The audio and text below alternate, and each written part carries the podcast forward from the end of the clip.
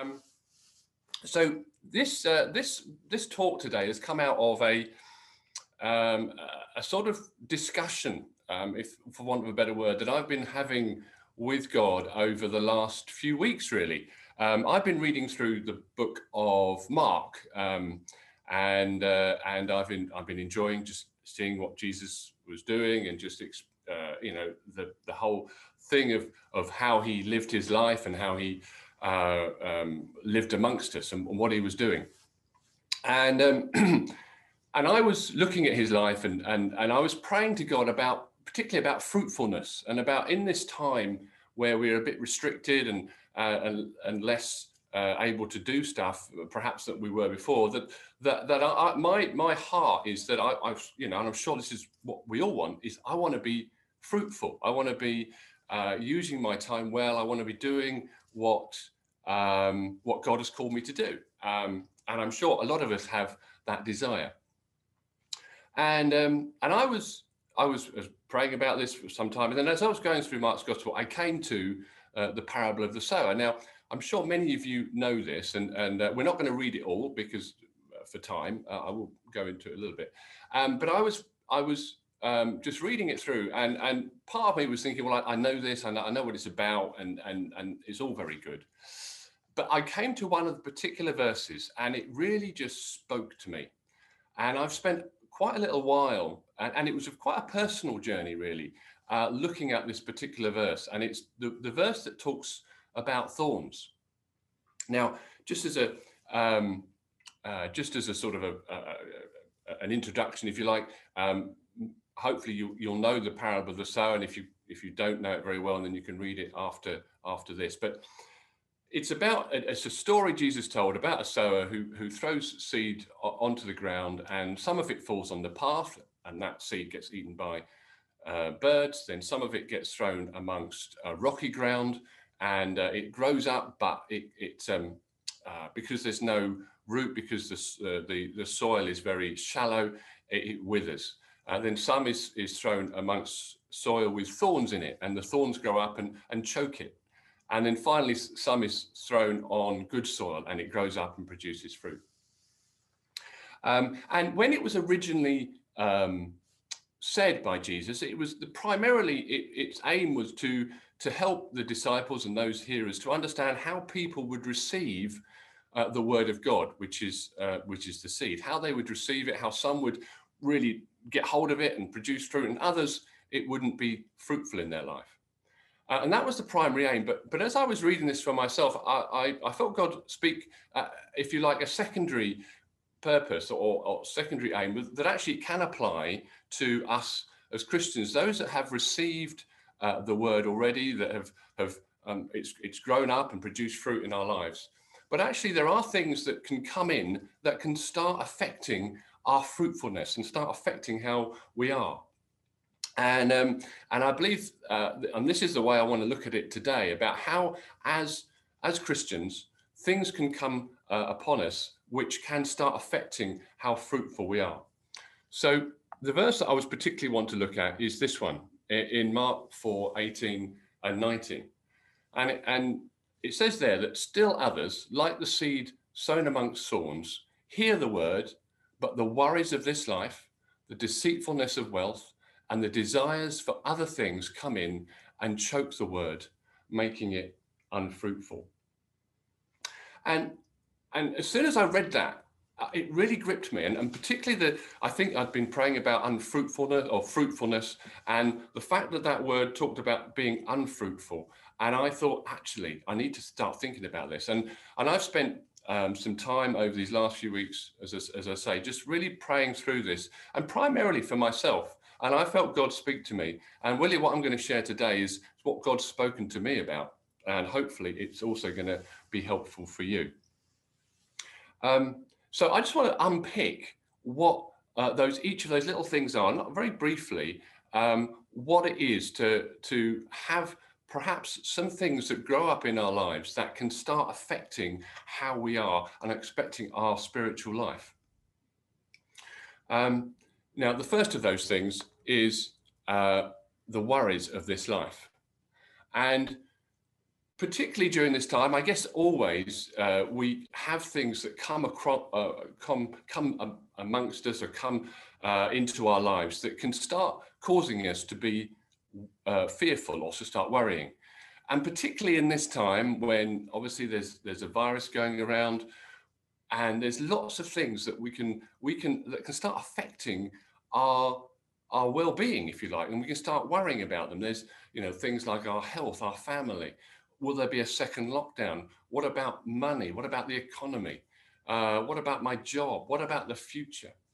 And um, and these are these are genuine concerns, I guess. You know, these are all things that that are swirling round, if you like, and, and can come into our lives. Um, I can remember, and, and it was interesting how God spoke to me that that actually uh, I, I, like uh, in these times to go out at, at lunchtimes. I've started to do that and walk around Plumstead Common. And I often try and spend time praying and and and just you know being with God. And and and as I was doing this and, and, and thinking about this verse, God brought to mind that actually He sort of nudged me and said, "You do realize this isn't a prayer walk you're having. This is a worry walk."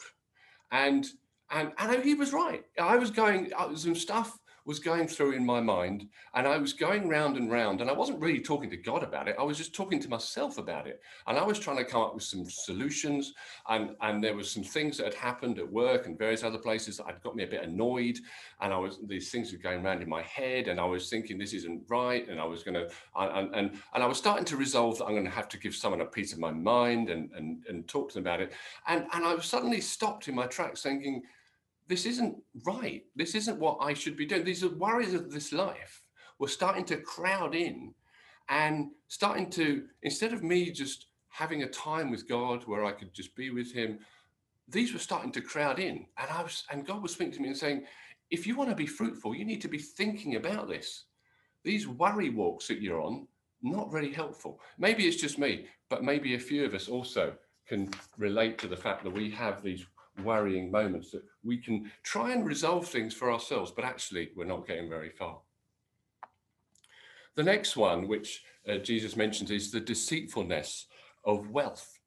And again, this is something that perhaps can can come in, particularly at this time, uh, that actually, you know, there's economic uncertainty, and and so what really matters to us is if only we had a bit of of money put by, if we could get ourselves into a situation where we have a little bit of of of of wealth, of money, then we're going to be okay. And of course, the world and money shouts at us and says, look, if you've got me, if you've got wealth, if you've got a bit of money, you're going to be secure. You're going to know peace. You're going to know joy. It's going to bring you satisfaction. It's going to make you happy. It's going to bring comfort. And, it, and this is what wealth says. But of course, that's why Jesus said this is deceitful. See, this this is the, the wealth will say this, and and and and the lies of the enemy will tell us wealth will bring you this. But the reality of it is it, it won't.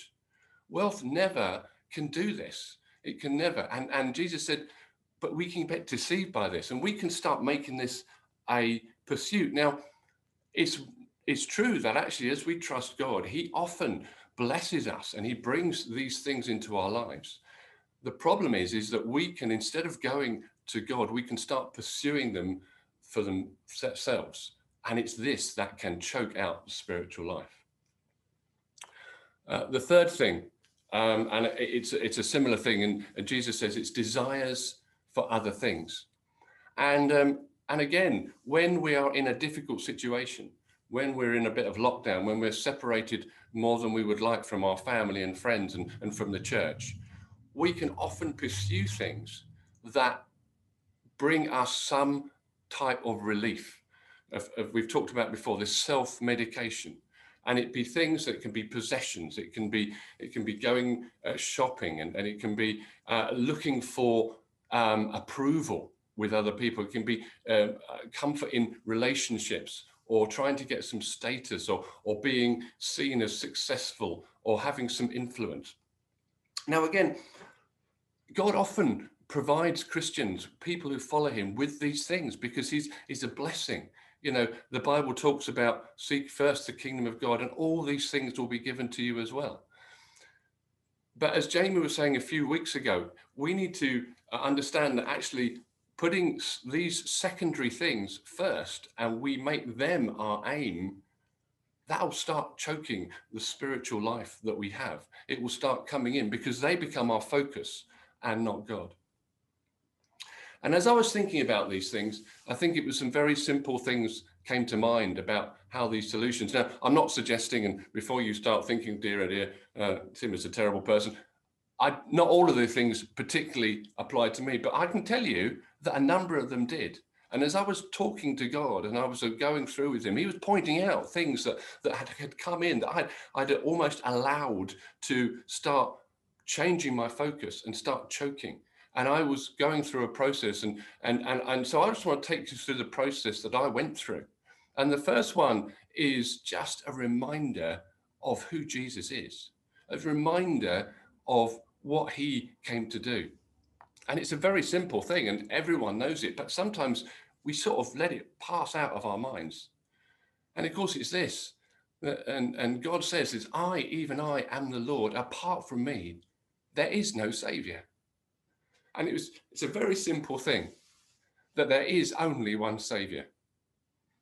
And the truth is that He will always save. And we can look to these other things. We can look to these other ways of doing it. We can look to ourselves. We can look to possessions. We can look to wealth. We can look to, to relationships and status for to save us. But that will never work. And we've been, as Christians, uh, as the world has been given one savior, and that's Jesus. But the wonderful thing is that he will always save.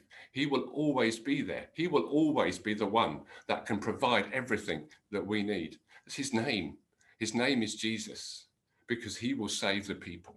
And so we just remind ourselves again that we have a savior and he is savior of every situation. He is a savior that will apply to everything that comes up against us. And so that's where we start. But then um, one of the one of the things that all gardeners know is that to deal with thorns, to deal with weeds, it's no good just cutting them. It's no good just going in and and uh, and just sort of cutting them back because they'll grow up. To to deal with thorns and uh, to deal with weeds, we need them up by the root.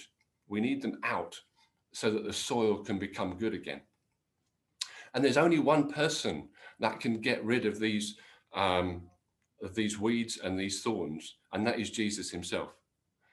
And uh, this is a verse that uh, Sade's already quoted today. And what, what I had to do is, is I went back to God and said, God, I'm sorry. I'm sorry that I've allowed these things to come in. I'm sorry that I'm chasing after things which aren't of you. And God's promise to us is if we confess our sins, God is faithful and just and will forgive us our sins and purify us or cleanse us from all unrighteousness. And of course, the, the, the, the, image of the gardener pulling up the weeds by the by the root is, is a cleansing, isn't it? It's pulling a, a, these, these things that are getting in the way. And it happens as we say, God, look, I'm, I'm sorry, God, but I've, I've been worrying. I've, I've, I've let these cares come in. Lord, I'm sorry that I've, I've allowed uh, the pursuit of, of, of possessions to, to become what I've gone for rather than pursuit of you. Lord, I'm sorry that I've, I've allowed these other things to be my focus.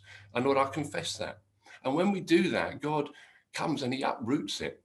He purifies us and he makes us right again. He makes our soil good. And then there is a part that we have to play. And I guess, I guess this goes on to what Joe was saying, but there is a part we we play. And, and it's about, you see, these thorns, these weeds come in because we start believing lies.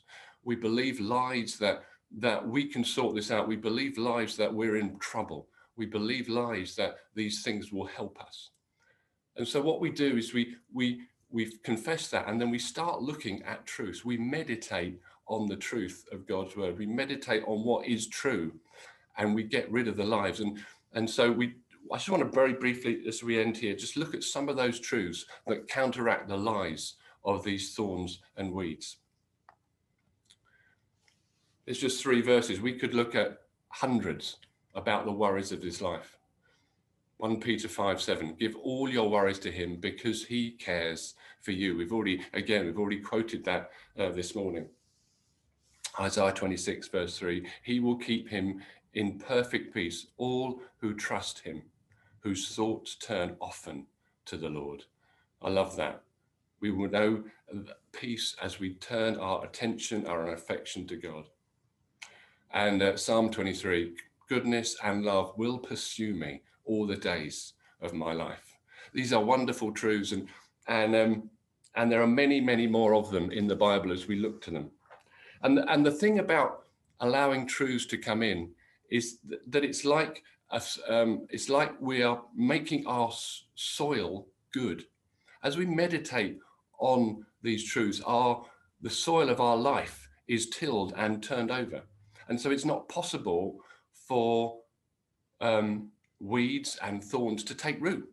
Because as we're meditating on the good things of God, on the truths of God, on the promises of God that Rochelle was talking about last week, as we meditate on them, so our soil remains very good and free from these things. And so daily going to God, daily reviewing and, and thinking and meditating on these truths enables our soil to remain good. Deceitfulness of wealth and God's promises to us. And my God will meet all your needs according to the riches of his glory in Christ Jesus. There is no lack in God. And as we come to him, there will never be a lack for us. It's uh, God's promise to Abraham, our father, I am your shield, your very great reward. He was saying to Abraham, Look, I'm going to be everything you need. I'm going to provide everything that you could possibly want. And again, Psalm 23 you prepare a table for me in the presence of my enemies. My cup overflows.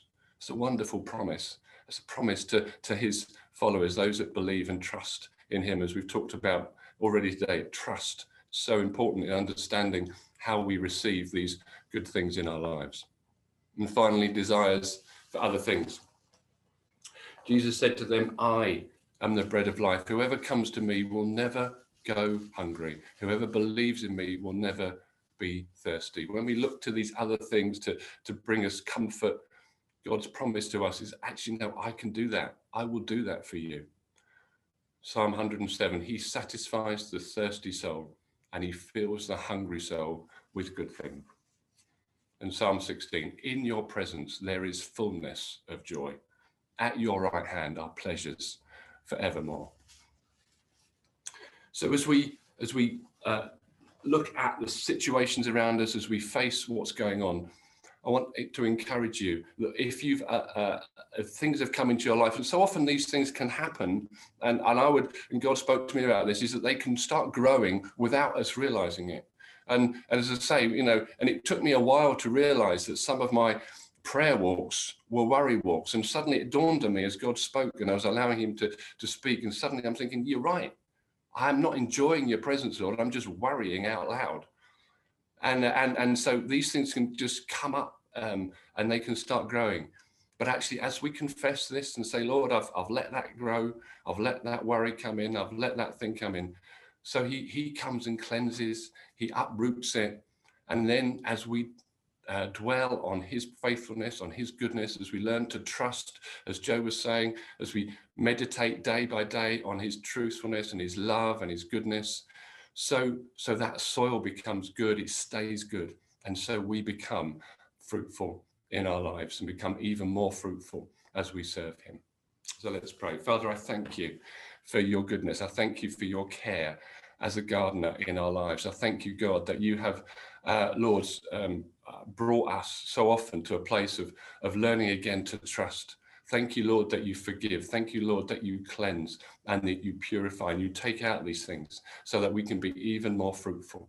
Thank you, God, that you are so caring and loving towards us. That, Lord, you, that Lord, you, you, you forgive time and time again, even when these things happen. And that, Lord, thank you. And I pray, God, that you would help us to, to meditate day and night on your goodness, on your love, on your promises, that we may become even more fruitful. Amen.